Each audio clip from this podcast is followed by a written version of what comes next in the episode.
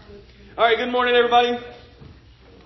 We are going to jump in, uh, get started here before we lose too much time. Uh, if you've got a Bible or need a Bible, look, go ahead and turn with me to Genesis chapter 3. Uh, that's where we're going to be, be studying this morning.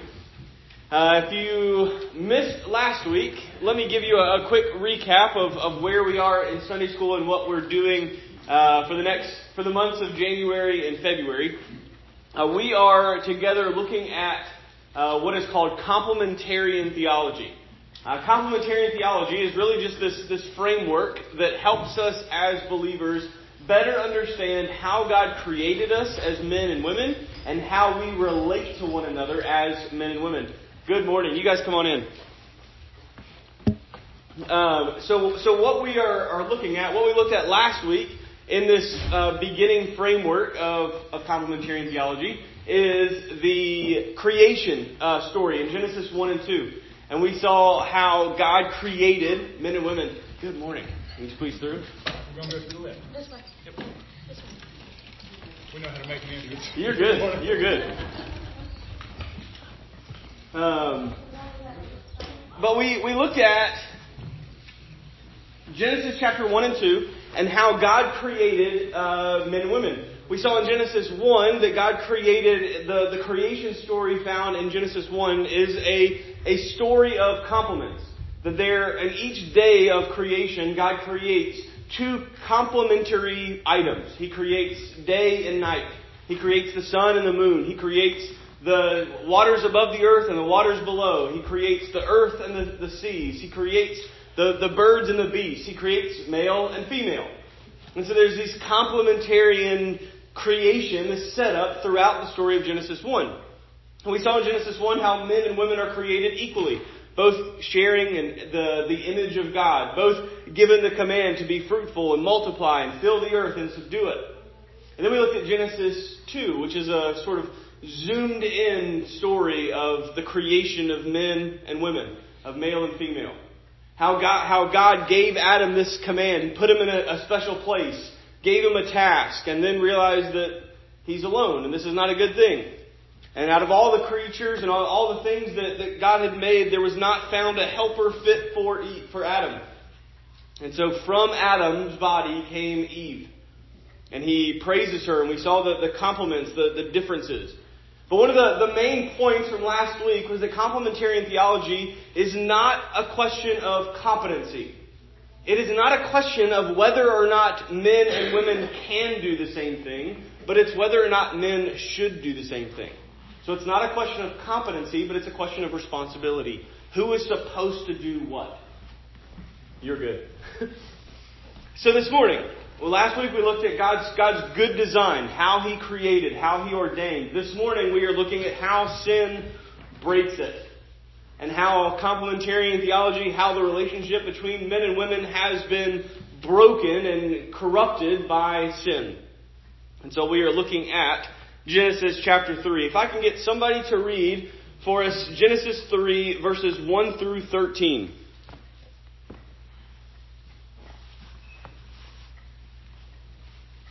All right. Now the serpent was more crafty than any other beast of the field that the Lord God had made. He said to the woman, Did God actually say, You shall not eat of any tree of the garden? The woman said to the serpent, We may eat of the fruit of the trees of the garden, but God said, You shall not eat of the fruit of the tree that is in the midst of the garden, neither shall you touch it, lest you die. But the serpent said to the woman, You will not surely die. For God knows that when you eat of it, your eyes will be opened, and you'll be like God, knowing good and evil. So when the woman saw that the tree was good for food, and that it was a delight to the eye, and that the tree was to be desired to make one wise, she took of the fruit and ate. And she also gave some to her husband, who was with her, and he ate. Then the eyes of both were opened, and they knew that they were naked.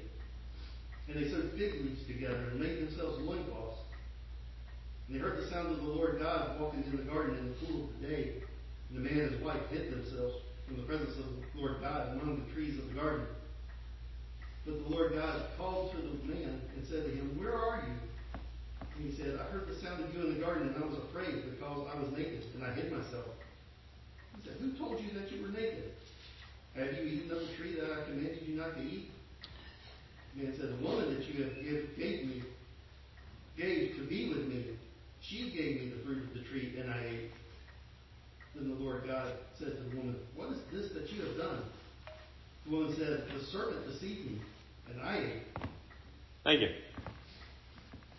So here we have the story of the first sin. What was the sin that was committed? Okay, how? They ate the fruit. God said, don't eat the fruit. They ate the fruit. Sin. Where, so, so we know that that is the action of eating the fruit is the actual sin event. But where does this sin event begin? Say that again. Okay, from the serpent, from the heart. Other thoughts? Eyes. The eyes, Desire, desire, false desire. Right? Other thoughts? I, I want to say it again. lack of trust in God. Okay, lack of trust in God. So, so I, I asked this question because, as you can see, there's lots of different possibilities about where this sin actually began. And we know that sin is a process. We know that, that any sin, even our sin, doesn't simply begin and end with an act. It begins somewhere long before the act is actually done. And I, I want you to see where the act, where this, this moment fails, where there's a failure that leads to sin. And so to do that, we're going to backtrack. We're going to start at the, the biting of the fruit and we're going to work our way backwards until we get to a point where we can say, here's where it started. So, the first, if we're going all the way to the, the, the first step, what happens? What's the end? It's Eve eating the fruit? Or is there something that happens after that? She offered it to Adam. So we can stop here at, at the at Adam eating the fruit, right? This is the the end of the, the sinful act. It's Adam and Eve together eating the fruit, but Adam is the last one to eat. So then we back up.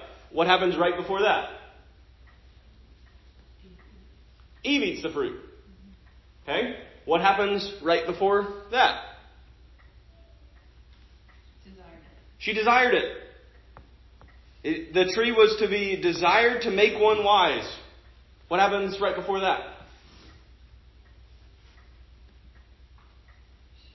Mother said the tree was good for food. Yeah. She was looking at it. It looked like it was good to eat. This could satisfy. This could nourish. What happened right before that? Conversation with the serpent. Conversation with the serpent. What what happens? What where's the conversation? I think the conversation breaks down into two things. First, they talk of, or I guess when we're working our way backwards, they're talking about what? They're talking about the tree.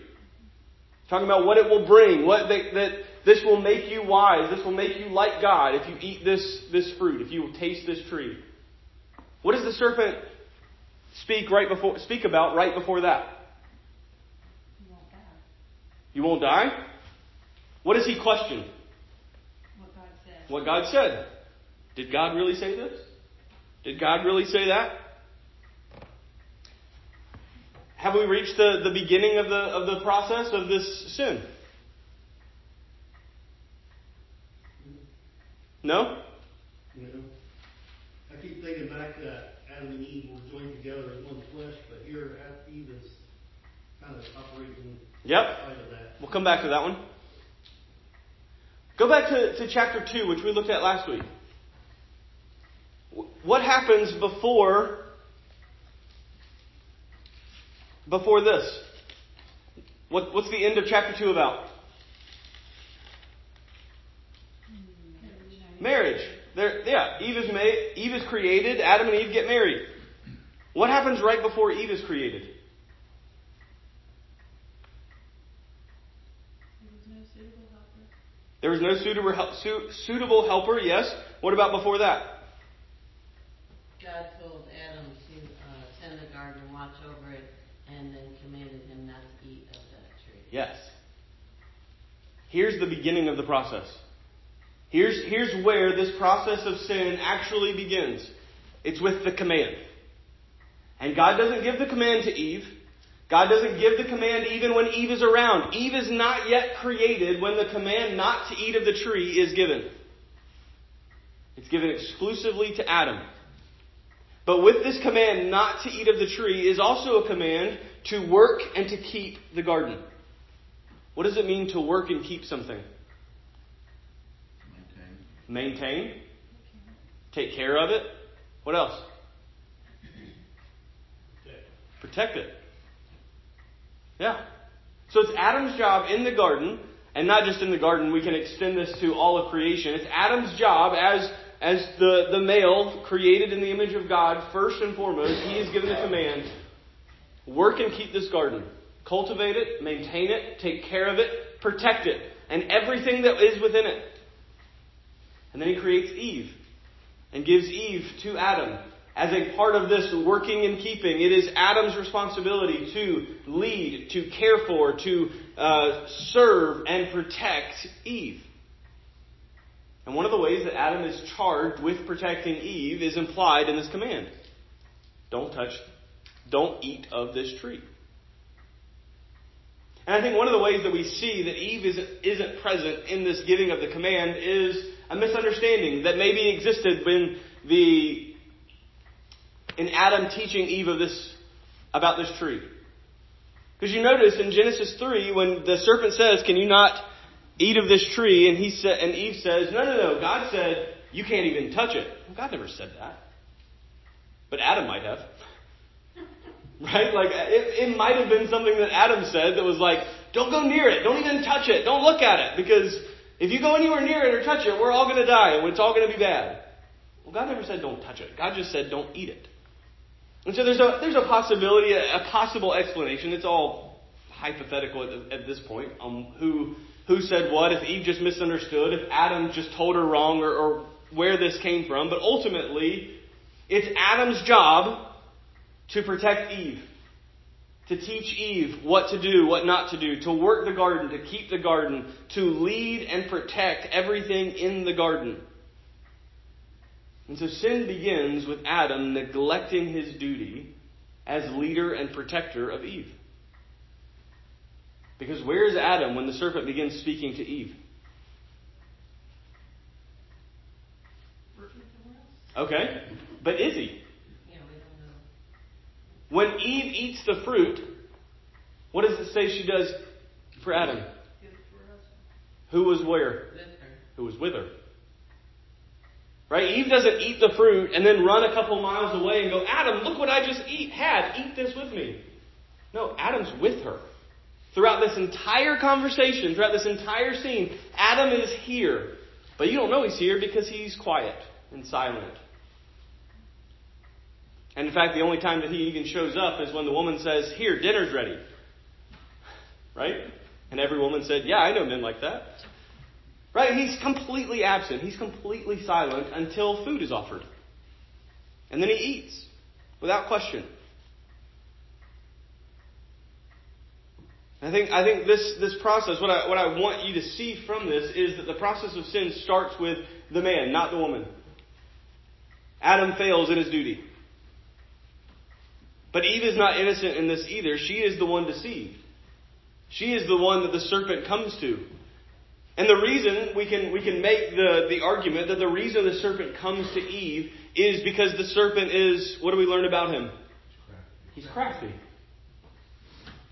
He knows how to work things, how to deceive, how to manipulate. And so what he does is he doesn't just come to a woman because he thinks the woman weaker. He comes to the woman because the woman's not in charge.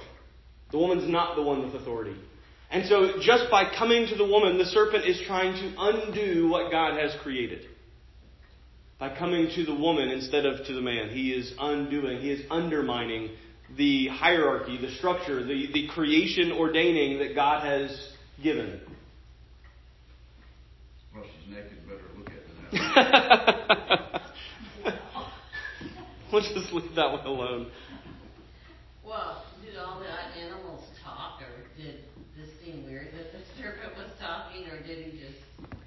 We have no other we have no other evidence in Genesis of other creatures talking. Right. And I wonder if Adam heard or if he was just nearby. Yeah. Well, and because Eve was not there when God gave the command, mm-hmm. it seems reasonable in my mind. Yeah.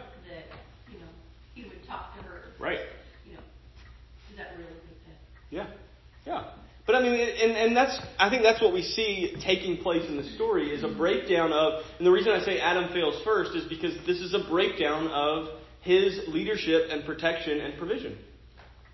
If he's there, which we can safely assume that he is, and he hears the conversation that takes place, which we can safely assume he does, he does nothing to protect, to correct, to guard, to work, or to keep the garden as he's been commanded to do. He simply lets things happen. He becomes passive. He sits back and lets things unfold while the woman then leads and takes command and leads them down a terrible path of, through deception of the serpent. Instead of Adam leading his wife and caring for his wife and protecting his wife and providing for his wife, he just lets things happen. He's not alert. Yeah. And immediately we see the, the very first effects of sin is not on the relationship between man and God, but it's on the relationship between man and woman. Because what happens immediately when they eat the fruit? They're ashamed. They both look at each other, realize I am naked and you can see me, and they cover themselves up. They realize they've sinned. Yes. And then God comes into the picture. Comes walking about the garden as he's prone to do and accustomed to do every day, and Adam and Eve hear him coming, and what do they do? They hide. More shame. Now the relationship between man and God has been broken, and we see the effects of it. But what happens when God begins questioning? Who's he come to first? Adam. All right, Adam. I put you in charge of this place. I, I put you in command. It was your job to, to, to do this. I gave you this command. Don't eat this fruit. Why have you done this? And Adam, being the kind and wise and gracious provider and protector he is, says, This was all my fault. I did this myself. What's he say? Doesn't even give her a name. He says, It was that woman you gave me. It was her fault. I didn't do this. Right? This is, this is Adam again forsaking his role as leader and provider and protector. He is the one who is, is supposed to step in and say, blame me, put it on me, kill me. But instead, Adam knows what comes. What's the, what's the price of disobeying God? God told him, the day you eat of it, you will die. And he says, she did it. Kill her. So he's really blaming God because God gave her to him. yes. he throws his wife under the bus. Instead of protecting her, instead of providing for her, instead of stepping in front of the bullet, he puts her under the bus and says, Not my fault. It was hers. And the woman's no different. She then passes the blame on down the line to the servant, which leads us into the curses. God hands out punishment. He hands out curses. One to the serpent, one to the woman, one to the man. What is the curse to the serpent? Somebody read verse 14 and 15. The Lord God said to the serpent, Because you have done this, cursed are you above all livestock and above all beasts of the field. On your belly you shall go, and dust you shall eat all the days of your life. I will put enmity between you and the woman, and between your offspring and her offspring. He shall bruise your head, and you shall bruise his heel. Thank you. So what's what's the curse given to the serpent? Crawl on her. Crawl- Crawl on the ground. Become a dust eater And be hated. and be hated. Yeah. What is it? I think there's a, there's an underlying meaning to you shall eat dust all the days of your life. It's more than just crawling around on your belly. Who is made of the dust? Mm. Yeah. He tells the serpent, and we know from Revelation who the serpent really is. He tells Satan, You shall be a man eater for the rest of your days. Your purpose now will be to destroy mankind. to consume them, to lead them into de- destruction and to eat them. But within the curse to the serpent comes the promise, the, the proto evangelion, the first gospel ever preached. In chapter 3, verse 15. Here's the promise of Jesus. The woman shall give birth to a son, and that son is going to crush your head. He's going to defeat you. You'll bite him, you'll strike him, you'll hurt him, but you will be the one who is defeated. What about the curse to the woman? Somebody read verse 16. Pain. Yeah. To the woman he said, I will surely multiply your pain in childbearing. In pain you shall bring forth children. Your desire shall be contrary to your husband, but he shall rule over you. Yeah.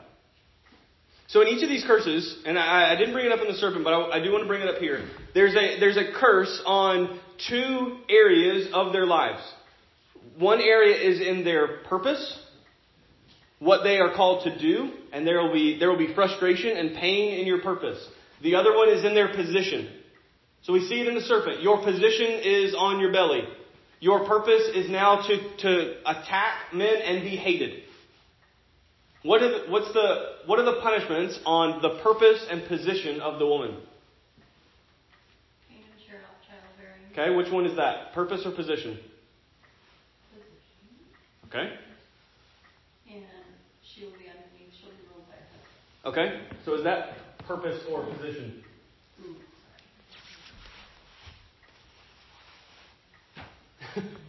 Okay? Yeah. Other thoughts? What's the what's the curse on her purpose? I would say the pain and childbearing. Yeah. Yeah. And then the, the curse on her position is her position with her husband. Her relationship with her husband is now strained. Now we'll, we'll break this down a, a little bit. I, the, I want to focus more on the, the position curse more than the, the purpose, but let me be clear in this. A woman's purpose is not defined and confined to the realm of raising children and giving birth to children. But one of the punishments that God gives to Eve as the future bearer of life for all humanity, after all, that's why she is named Eve, because she is the mother of all living. But God says, in order to give birth, in order to bring life, in order to bring newness into this world, you will hurt for it. And moms, you know this very well. He did a good job. It was a hard punishment, right? It's, it's not easy. And, and the pain is not confined to those few hours of labor and delivery. I mean, I, I think that's what the, the second line, I will surely multiply your pain and childbearing, but then he says, in pain you shall bring forth children. There's an implication there from the moment of conception to the moment of delivery is a nine month process of pain. And not only that, after that child is born. Who suffers pain when their children hurt more than anyone else? Who suffers the pain of raising children, the burden of raising children, of weeping for their children more than the fathers? I'm not saying the fathers are immune to this, this pain, but the father's pain is nothing.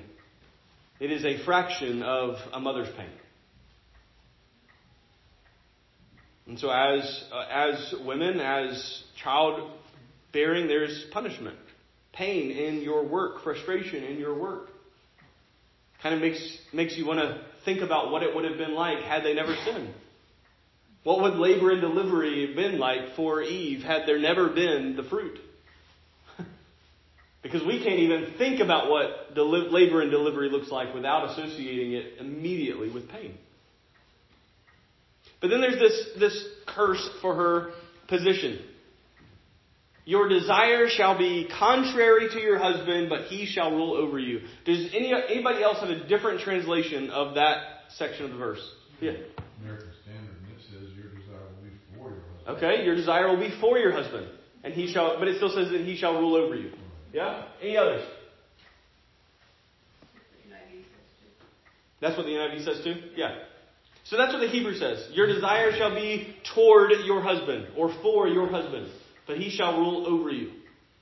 And really, this is a hard thing for us to understand. What does it mean for for the wife to be, to have a desire for her husband. After all, wouldn't that be a good thing for her desire to be for him?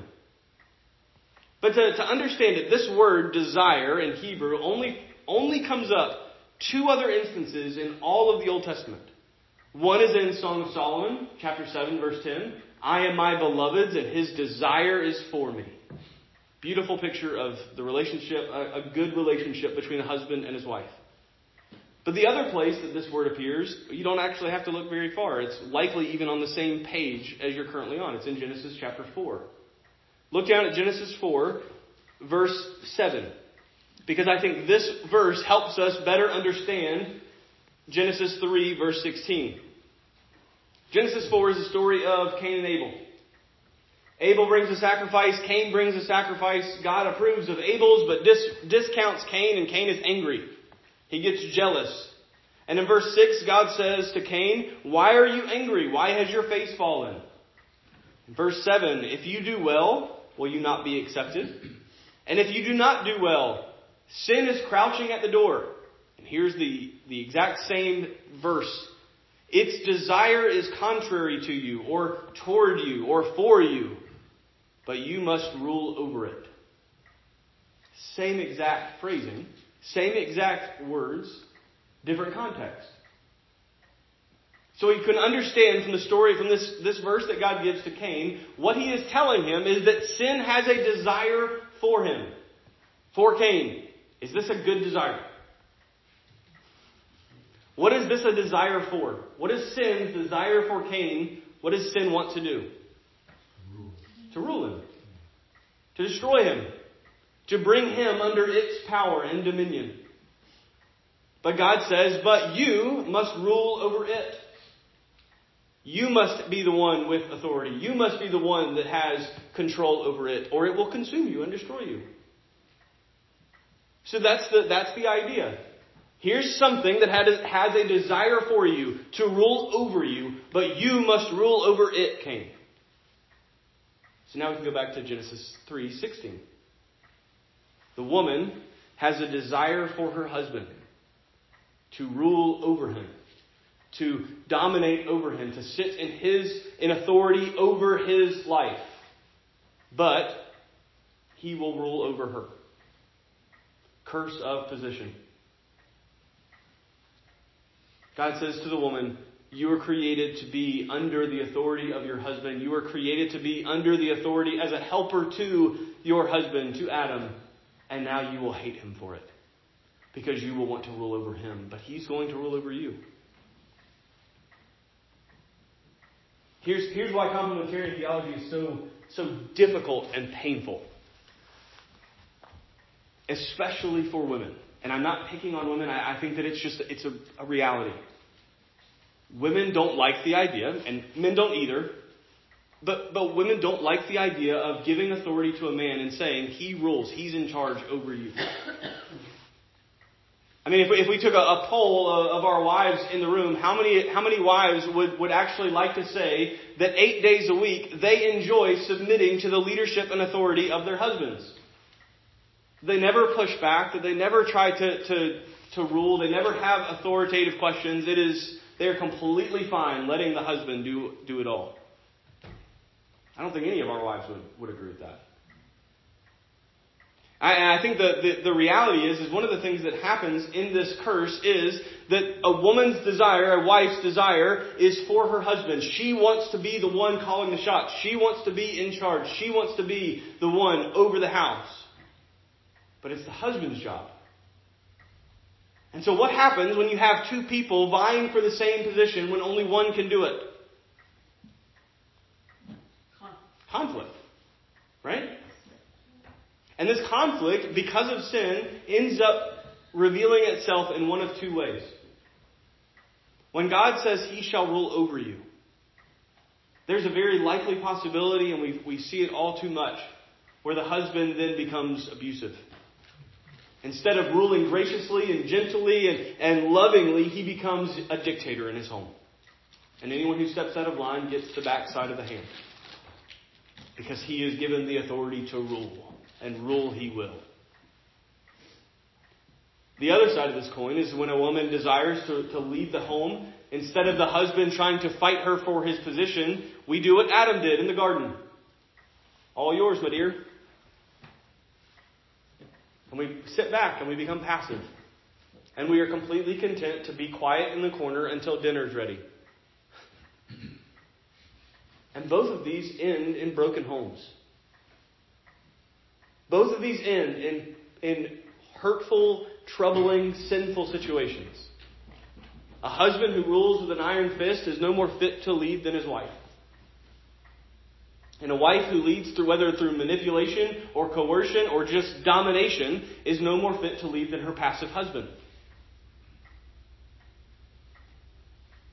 And so there's a curse. Women, you will want to lead, but you will not be able to. There's frustration there. What's the curse to the, the husband? Verse 17 and 18 and 19. Somebody read that for us? And to Adam he said, Because you have listened to the voice of your wife, and have eaten of the tree of which I commanded you, you shall not eat of it. Cursed is the ground because of you. In pain shall you eat of it all the days of your life. Thorns and thistles shall bring forth for you. And you shall eat the plants of the field. By the sweat of your face you shall eat bread, till you return to the ground, for out of it you were taken. For you are dust, and to dust you shall return. Thank you. Same two, same two arenas of punishment a punishment of purpose and a punishment of position. What is the punishment to Adam's purpose? His work will be hard. His work will be hard. God told him that it's your job, it's your purpose to work and to keep and to tend the garden, to cultivate the land, to be fruitful and multiply, fill the earth, subdue it. And now God says, Adam, that job's going to be a thousand times harder than you ever imagined. Because now there's going to be thorns. And now there's going to be pain. And you're going to sweat, and you're going to work, and you're going to plant, and you're going to get nothing in return for it. And it's going to be hard and frustrating. What about his punishment of purpose? Or, sorry, of position? This one might be a little bit harder, but it's there. He'll be dust. He'll be dust. Adam and all of mankind, we were created for eternity. We were created to live forever and created to be in the presence of God forever. And now, being created with a, a an eternal, eternity-shaped hole in our heart, as Ecclesiastes teaches us, we are created with this eternity-shaped hole. We now return to the dust. And creatures who were made for eternity now fade into nothing because of death.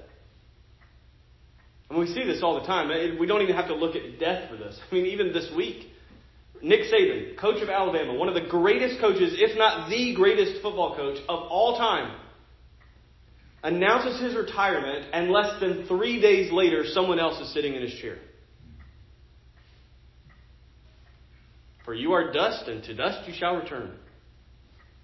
The best you can ever hope for is that maybe someone will remember you. But you will not live forever. And in all of this, in all these curses that God gives on the serpent, on the woman, on the man, all of this is to, is to show that sin has broken how we relate to one another and what we're created for and what we were created to do. And all of these things have been broken and twisted. And especially our relationship with one another between men and women. It's broken. We struggle, we fight, we, we see things differently, we argue, we, we ignore, we get passive, we get too aggressive, uh, all of it. The ways that we relate to one another are broken because of sin. But within this, and it would be a failure on my part to, to teach this and to show you the effects of sin without showing you the hope of resolution. Where does this get resolved? How does this get fixed? Repent. Okay? Where do we get the power and the ability to repent? Because it doesn't reside in us. Christ, yeah. It's the, it's the Genesis 3.15. We're, we're waiting for the, the one to come who will crush the serpent's head. And come he has. And now, in Christ, for us as believers, while we still deal and struggle with the presence of sin and we, we wrestle with what sin has done, we understand that we have been freed from it. And so, as husbands and wives, and as men and women together, we relate to one another, and we can relate to one another in God honoring, unsinful ways. We see this in the New Testament, specifically in Ephesians chapter 5, where Paul writes to the church in Ephesus Husbands, love your wives. Wives, submit to your husbands. He is reframing the creation ordinance of how husbands and wives are to relate to one another. And here in this picture, we have a picture of Christ and the church. Because, husbands, it is your job to lead. It is your job to, to lead and to govern and to, to rule over your family and over your home. Not with an iron fist, but the picture of leadership that we get by looking to Christ is a leadership that lays down. This is why Paul says in Ephesians 5 Husbands, lay down your lives for your wives, as Christ has done for the church. And I don't know of many husbands that will struggle with this command. I, uh, Dr. Aiken, one of the, the president of the seminary that I, I attend, he, he has said over and over again, he says, there is not a single husband I know who would not take a bullet for his wife if the situation arose. But Paul's not asking if you will take a bullet for your wife. He's asking if you will do the dishes for your wife. He's asking if you will turn off the game and help out around, and, and you will vacuum the floor because your wife needs it and wants it vacuumed. This is what it means to lay down our lives for our wives. It means setting aside our ambitions, our desires, our dreams, and saying, I'm setting these down so that I can love and serve you. That's what it means to lead. That's what it means to, to, to rule and to, to lead with authority. It means to lay yourself down for the good of everyone in your realm your wife and your children. Wives, Paul has commands for you in Ephesians 5. Wives, submit to your husbands as the church submits to Christ. We as the church, we understand that we are not the ones in charge. We are the body of Christ. No one here is the head. Even I, as the pastor of this church, am not the head of this church. I am part of the body, as each and every one of you are. Because Christ is the head, and we submit to Him and to His leadership. We trust and we, we understand that His rule is what we, un, we submit ourselves to. Wives, you are called to submit yourselves to your husbands. And submission is not a bad thing. Submission means that you trust that this is how God has ordained it, that God has brought your husband into your home to lead you. That doesn't mean that this is perfect. Husbands will fail to sacrifice, wives will fail to submit. Things can break, things can hurt, things can come undone. But the beauty of the gospel in all of this is that there's grace for it. There's forgiveness for any and every failure. Anytime a wife tries to overrule her husband, there's grace. Anytime a husband becomes passive or, or tries to lead too aggressively, there's grace and forgiveness. Sin has broken our relationships. I hope you see that. And in that breaking, there's a curse, there's a, a problem. That these relationships continue. We struggle in this sometimes. But Christ has died to redeem us from the curse of sin, and that means all of the curse of sin, including the breaking of our relationships. All right, questions, comments, thoughts? What you got? I know sin break, breaks it. but can you address the wife submitting to her husband who's either passive or abusive? So your question is, should a wife always submit to her husband regardless of whether or not the husband is worthy of submission? Um, That might be another lesson. yeah, I, I think it is. I will get, but I don't want to just pass over it because I think it's an important thing. Here's, here's the reality. You will not find a husband on this earth that is perfect and worthy of, of your submission as a wife. No husband's ever going to be perfectly worthy of it. But we don't submit because the husband is worthy. We don't we don't lead because the, the wife we don't husbands don't lay down our, our lives for our wives because she looked really pretty today. Right? Like there's it's simply positional. Because of who he is, because of who she is, the positions matter. Now, that being said, I do think that a wife should submit to her husband whether or not the husband is worthy of it. However, that is not a call or an excuse for a wife to be to continue living in a dangerous situation. There's there's never a good I've there's so much damage that has been done by this, but pastors who tell wives who are in abusive homes to stay and submit to their husbands because that's their duty, they're idiots.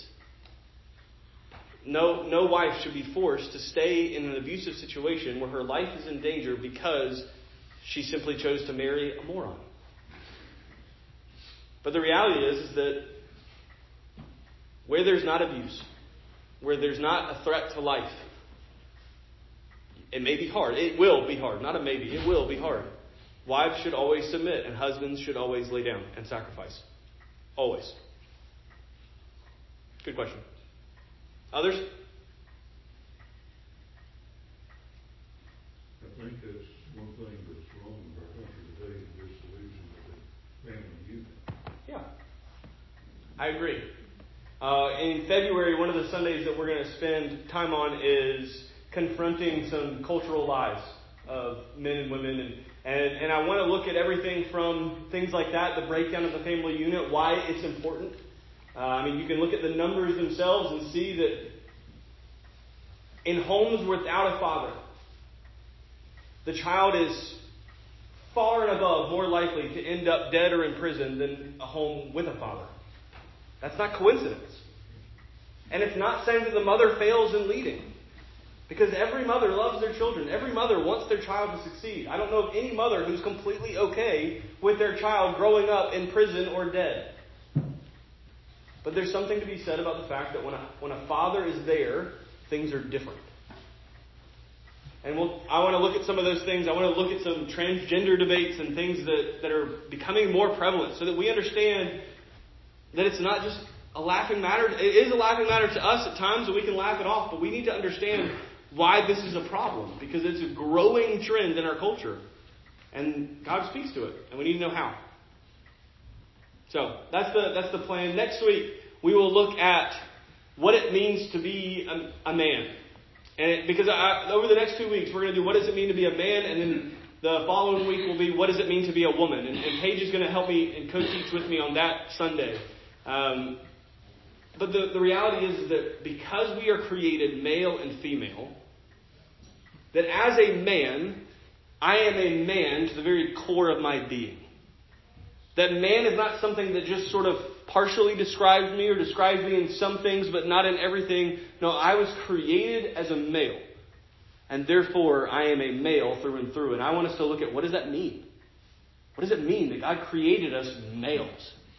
What does it mean for us to be men? And then the following week, we'll do the exact same thing, but with females.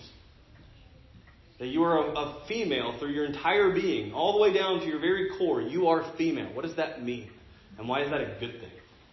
So that's the plan for the next two weeks. I uh, hope you'll you'll come back and join us. If you have any questions that didn't get answered, feel free reach out, talk to me before, after worship, send me an email, text. But thanks for coming.